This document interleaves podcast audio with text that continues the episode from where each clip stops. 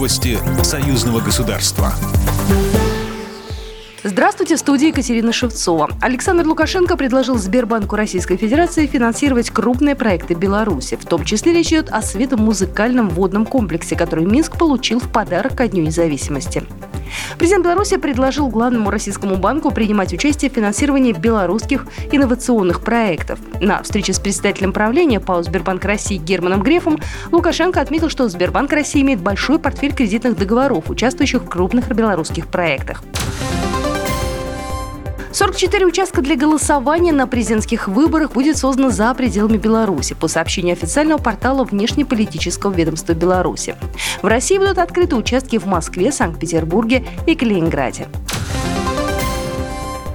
За первую неделю мемориал советскому солдату посетили более 30 тысяч человек. Гости приезжали из Москвы, Санкт-Петербурга, Твери, Пскова, Татарстана и Киргизии, сообщили в пресс-службе Музея Победы. В планах использовать площадку памятника под принятие присяги кадетами. В музее можно найти информацию о красноармейцах, участвовавших в боях под Оржевом.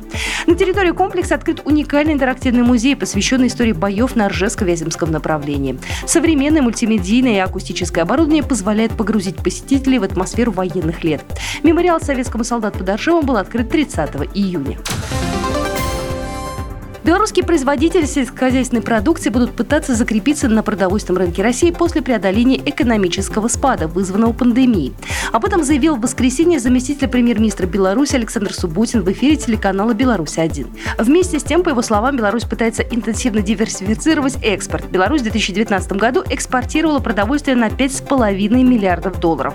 Поставки в Российскую Федерацию выросли на 3% по сравнению с 2018 годом и составили около 4 миллиардов 300 миллионов долларов.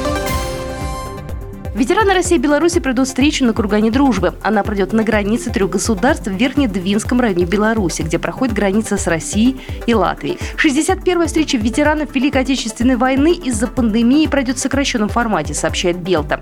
Так не планируется пересекать российско-белорусскую границу. В Синеокой разожгут партизанский костер, а в России встреча начнется с молебна. Курган Дружбы был насыпан в 1959 году на границе России, Беларуси и Латвии как символ единения партизан и подпольщиков этих стран стран в борьбе с фашистами.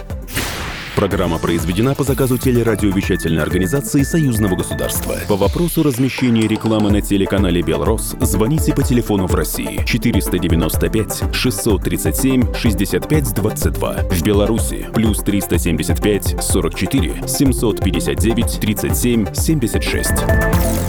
Новости Союзного государства.